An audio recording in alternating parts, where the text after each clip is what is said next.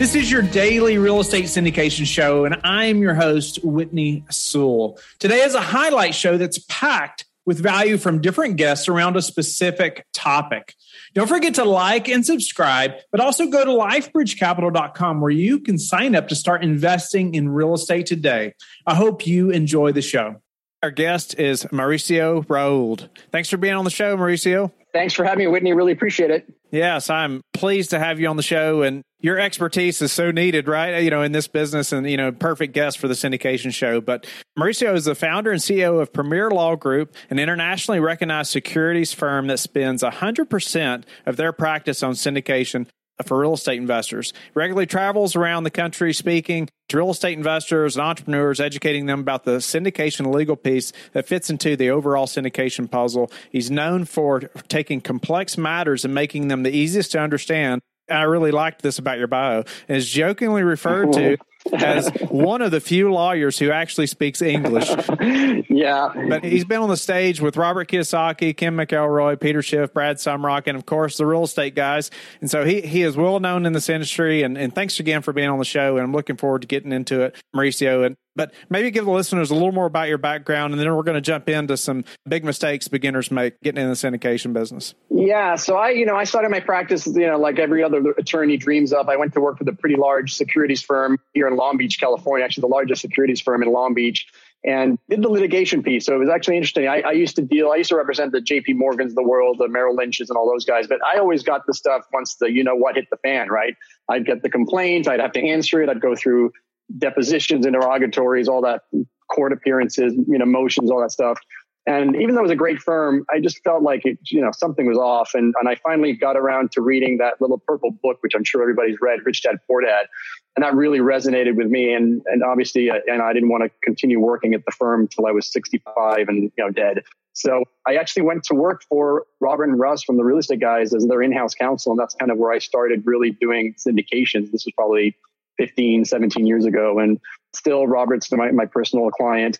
And, you know, I've been doing this for fifteen, sixteen years. And, and about, I don't know, six years ago, I just decided to drop everything else and just focus one hundred percent on syndication, which, which I think is important because a lot of lawyers, especially the local ones, they're securities attorneys, but that's a pretty big field. And, you know, maybe their syndication practice is twenty-five percent and they don't really have a grasp of all the rules. But if you talk to a syndication lawyer, and I'm not the only one, obviously, there's others that do ninety, one hundred percent of the syndication. That's really who you want to be talking to because they don't have to go research anything. They they know and they're updated on the on the latest updates on the law. That makes sense to me. I mean, you're in it day in, day out. You know so many people in the industry. You're looking at so many different structures and types of deals, and you're going to be so knowledgeable just doing this every day. But I wanted us to discuss just some of the biggest mistakes that syndicators make. They come into this industry. You know, there's there's many things we need to know before we just think we're going to be a syndicator, right? And so, you know, just get us started in that. And then obviously I'll have some questions as we go. Yeah, I think the biggest issue is obviously newbies or first-time syndicators don't know what they don't know. And I think the biggest mistake is that they think that the way they're putting their deal together somehow gets them around the securities laws. And they'll make up stories in their head, or, or maybe they've been told by other people that, oh, no, no, that's not a security. And so they try and structure things uniquely, like, you know, they, they'll set up a like a profit share agreement. Or actually, my favorite is a T I C agreement. They're like, oh, wait, we're all direct owners in the property. You know, this is not a syndication, and nothing could be further from the truth. According to the S E C, the definition of a security, which is really why we're involved in securities law, is you're issuing a security. It's super broad. Does anybody use the word super anymore? It's really broad. It's really broad.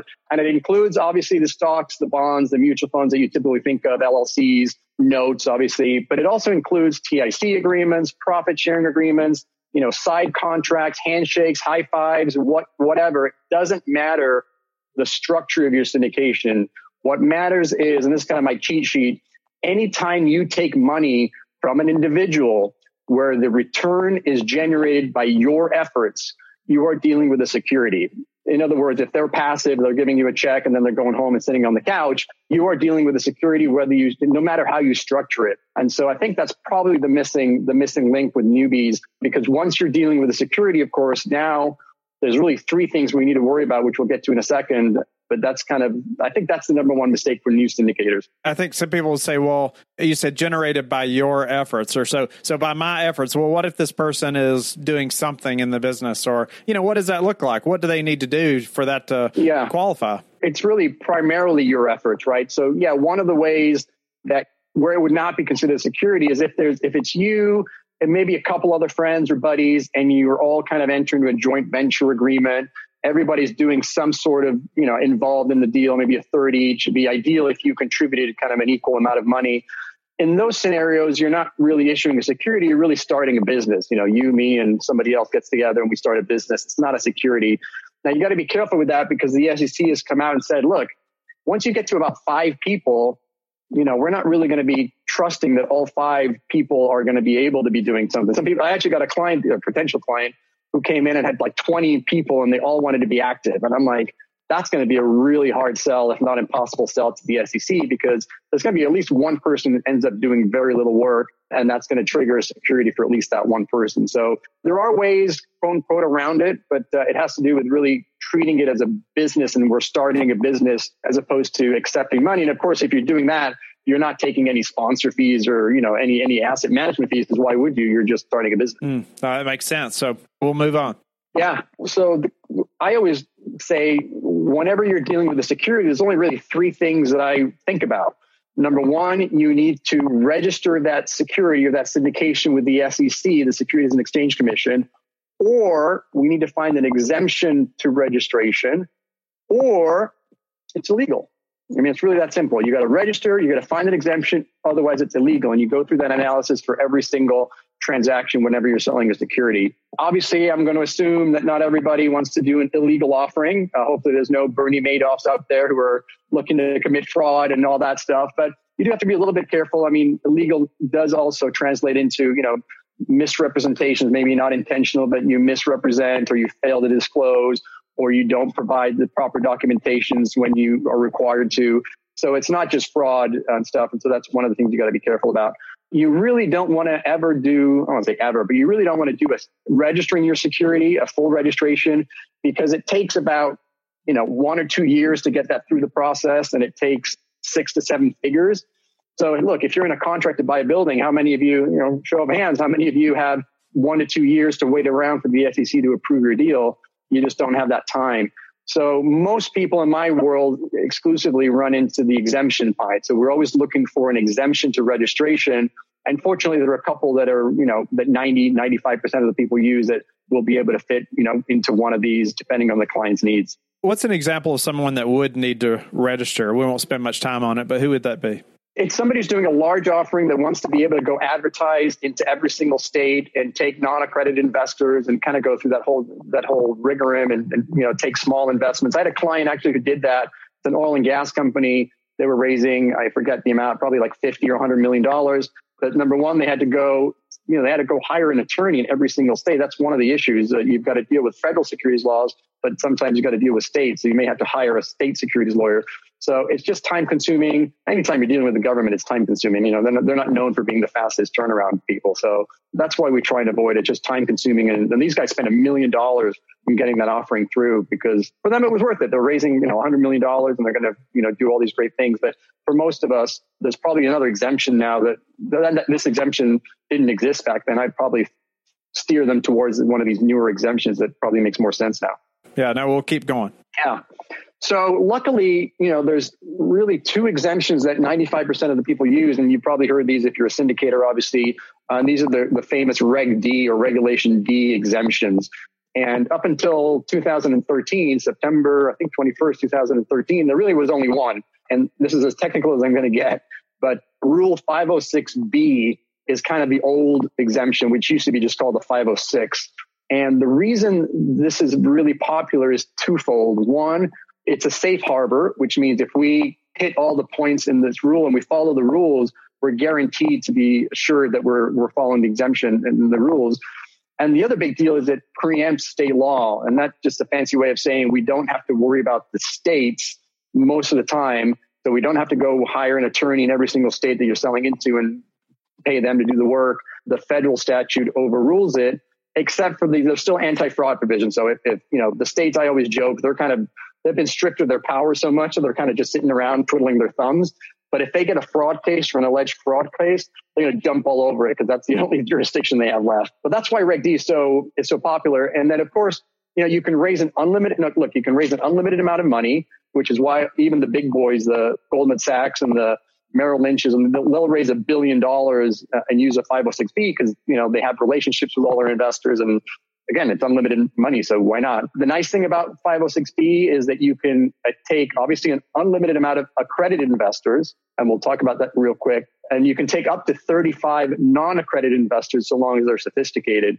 And just as a reminder, an accredited investor is someone who either has a net worth of a million dollars, excluding their primary residence, or if they're an individual, that they've earned two hundred thousand dollars the last two years with a reasonable expectation of earning that much this year. So unlimited amount of money, thirty-five non-accredited. The bad news is, or the limitation back then, was that you could not advertise or solicit. So you could not go to a conference, for example, and pass out your business plan. You cannot do Facebook ads. You cannot do anything on your website. You know, you just had limitations. You could not put together a webinar with the excuse of them pitching your deal. So there's a, lots of limitations there. Hey guys, it's Whitney. I wanted to take some time to introduce you to my good friends over at Passive Investing dot com. They're a national private equity real estate firm based out of the Carolinas. They focus on acquiring institutional quality apartments and self-storage facilities. They do this with private accredited investor funds. They have a portfolio of over seven hundred million dollars in assets and control over two hundred fifty million dollars in equity from their investors. Passive Investing dot com makes it easier for you to start investing in real estate without all the hassles. They even have an average sixty-two percent repeat investor rate in each offering they put together. They even have a real estate debt fund that offers hard money loans to fix and flippers locally and across the U S, which currently has a zero percent default rate. To help you learn more, they have put together a free passive investor guide that outlines the seven red flags for passive apartment and self-storage investing. Visit PassiveInvesting.com forward slash red flags to download the P D F now. That's PassiveInvesting.com forward slash red flags. Our guest is Bruce Peterson. Thanks for being on the show, Bruce. Hey, man. Thanks for having me. Give us the reasoning behind the book, kind of your purpose and, you know, how you're helping others in writing this book, what that's going to tell us. And let's dive into that a little bit. All right. So the book, I felt I had to write it. And I know that sounds probably cheeseball and all that, but I felt I had to write it. I've mentored people in real estate syndications for probably six or seven years now. What I kept noticing is that everybody would get into this or start down this path thinking, oh, this is super simple, right? I understand spreadsheets. And nowadays, it seems like everybody's being told, or at least went through themselves, that I can only raise about four dollars myself. I don't know anybody, but if I do a deal and I bring one hundred people, that's an exaggeration, but multiple people into a G P, we can all raise four dollars a piece, and then we can go out and do this. So people think it's a lot easier than it is, because you'll have people at these traveling road shows, at these two-day free weekend events, or very limited dollars to be paid. But they're just trying to bump you into a coaching program. Again, there's nothing wrong with the coaching program, but they're trying to sell you something. So if somebody's trying to sell you something, they're going to not give you all the warts necessarily. They're going to tell you how great it is and how if you join my program, you're going to be rich tomorrow. I work at seven eleven today, but tomorrow I'll be worth fourteen billion dollars. That's what they're hearing if they don't say it directly, which they're not going to say that, but that's what they hear on stage. They're going to hear what they want to hear. They're going to get all wrapped up in the hype and the emotion of the event, and they're going to get into something that very, very, very often they should never have done, because it takes a special person to do this. And that's what I'm trying to do with the book, is pull the curtain back for the price of a book, not a twenty-five thousand dollars program or a forty thousand dollars program, but I'm showing you every step of the way, everybody that you need to work with, when you need to work with them, how to get your deal done once you're under contract. I go through everything, but I've got a lot of stories in there too about how I've lost money. We've had dead people. We've had arson. We've had home invasions. So I want people to understand that this is a great way to make a living, but there's a lot that goes into it, and it's a lot harder than most people think. No doubt about it. I've seen it time and time again myself. I just remember it was a big process for me looking for a mentor years ago, but it was a it was a big process. I did not take it lightly. And I'll tell you, you know, you hit on it some there too. I went and traveled to different conferences just to hear different mentors, quote, mentors speak, just to get a feel for them and maybe talk to them in person before I handed them any money, right? And there were numerous that it just felt too salesy. Exactly what you're saying, Michael. Wait, you know, I just don't feel like you have any of my interests in mind here. And so that it made me keep looking until I found someone that I felt was, you know, more genuinely concerned about me learning the business and knowing that it's not going to happen overnight. Right. I feel that most of them, I think they're good people, but most of them right. are transactional. They're not very relational, right? So I wanted somebody that I could have a real relationship with, my coach or my mentor, not just be one of forty thousand people that signed up for your national program. Again, they're good programs, lots of good education, but it's just, that's not what I was looking for. I was looking for somebody to be kind of in this with me. Yes. So any other myths that maybe help people kind of debunk a little bit getting into this business, besides it's not going to happen overnight and it's not as easy as what most people are kind of envision that it's going to be? Well, the biggest myth, I would think, and I don't hear as much of it as I did in the eighties, right? I'm fifty-one, so I remember the Gordon Gekko eighties with Wall Street, but other people's money, zero money, zero credit, that crap doesn't work. Now, having said that, every once in a while, it'll work. It can work, but it's exceptionally rare. It's really hard. Now, I end up with no money in a deal also, but it's because I bought one with a lot of money down, right? twenty to thirty percent down, operating capital, rehab dollars, closing costs, all that stuff. But then two to four years down the road, maybe I can do a cash out refi, pull my money out at that point. But it did take a lot of money to get involved at the beginning. So it's the people that are saying no money, no credit. Again, it's not that it can't happen. It's so hard and so rare. That's the biggest myth to me. So it still is out there. It's not as common as it was, but people still believe that a lot. What about just advising others to get started now? You talked about, like your mentor said, don't go small, go as big as you possibly can. And I know you probably get as many questions every week that I do, just getting started in this business. You know, how do we do that? What does that look like? And from what you know now and looking back on how you got started and you've seen, you've helped many people get into this business and, and do it successfully. What do you advise now? Is it obviously finding the mentor, but as far as deal and maybe the part of the business we should focus on and things like that, what should we do? So the number one thing to focus on is money. Everybody always asks me, do I find the deal, then get the money? Do I get the money, then find the deal? Always start with the money. Do not find a deal. If you find a deal with no money, you can't do anything with the deal. And the way you're likely going to structure your first deal, which would be a five oh six B, I don't know how sophisticated your listeners are, if they've done this before, to know a five oh six B, if you file that way with the S E C, you can't send your deal to people you don't know and don't have a pre-existing relationship with.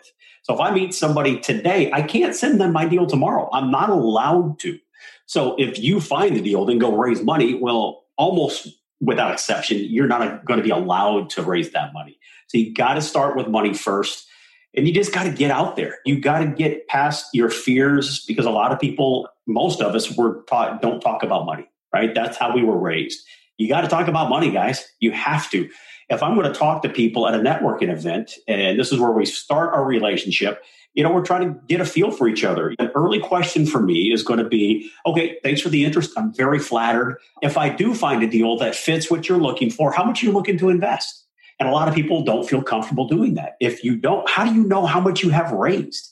If you need a million dollars to buy a deal and you've got one hundred people and you think all of them will be good for at least fifty, and then it's time to raise the money from them, actually get the money into the business bank account, and they all give you three dollars, well, now you're stuck, right? So that's the biggest thing. Again, raise the money, build a network, build a database, get out and talk with any and everybody you can. Let them know what you're doing. And what I tell people also with that respect, everybody says, oh, well, I obviously I'll start with my friends and family. Bad idea. Friends and family are going to tune you out, because if they were going to do it, they would have already been doing it. I think you need to go to find people that are already of the mindset that real estate is a good investment class. It fits what I'm looking for. If you try to convert people, why their four oh one k, I R A, the stock market is not a good idea, it's not going to go well. Where do you suggest, say, finding those people, especially getting started? Someone has no network really to begin from. Well, first, just start with the meetups, right? Every major metropolitan area will have ten, twenty, thirty different real estate meetups going on all the time. I started my own meetup, and that's where almost every one of my first investors came from. two thousand eleven, it was me and one other guy. We just started meeting at Starbucks every other Wednesday. And that grew from just the two of us to about four years later, we were at three or four hundred people. So that's what I did. Is I'm not the best networker, to be honest. If I walk into a room and I don't know anybody in the room, I freeze. I don't know what to do. I get really anxious. My heartbeat starts to raise. That's really tough for me. But by starting a meetup, it was my meetup. They were coming to me. I didn't have to go seek them out. They were coming to me. So when they would come into the meetup, they would want to come up and introduce themselves. You're seen as kind of an authority figure just by starting it. Even if you're just learning the ropes, you're still the organizer. So they're going to seek you out. So to me, that's the easiest way to do it. But now everybody and their brother has a meetup now. That's fine. You can still start a meetup, even though there's four hundred in your city. If you have a different meetup, a unique meetup, and bring value to that meetup, quality will always rise to the top. So if you've got something to say and a different approach and you can bring value, I think start your own meetup. No, I like that idea. And we've talked about it on the show and just the value that can happen there for your own business. But I love how you said quality will rise from the top or raise to the top. You know, so get in there and provide value to those people that are there, right? Yeah, like I wrote the book and everybody's, well, you know, there's hundreds of thousands of books on real estate. Well, if you've got a different message or you have something of value to say and you can communicate well, write the book, start the podcast, start the meetup, do whatever you want to do. Don't let the fact that other people are doing it dissuade you from doing it because you'll never get anywhere that way. For sure. No, I'm a walking testimony of that right there. myself. So couldn't agree with you more there. Get out there and make it happen. So now you're starting a meetup. What were some success tips to your meetup? I mean, three to four hundred people in a few years, that's a pretty successful meetup. And I think you said you raised capital for your first deal out of that meetup. Is that right? Absolutely. So the way it grew, it grew pretty quickly. You know, I just aligned myself with other meetups, other investing groups. And we just let them know that, hey, I'm here at this event with you, but hey, I'm doing my own thing over here on the side. No pitch. I'm not selling anything. I'm just, I want to talk about real estate. I'm trying to learn it. I love what I'm learning. So I just like to sit and talk with people. So, you know, I would gather people from all these other events that I went to. And again, it just mushroomed. People would reach out to me, say, hey, I heard. I never even talked to them. I heard. So that network effect really started to kick in and it grew very quickly. Thank you for being a loyal listener of the Real Estate Syndication Show. Please subscribe and like the show. Share it with your friends so we can help them as well. Don't forget, go to life bridge capital dot com where you can sign up and start investing in real estate today. Have a blessed day.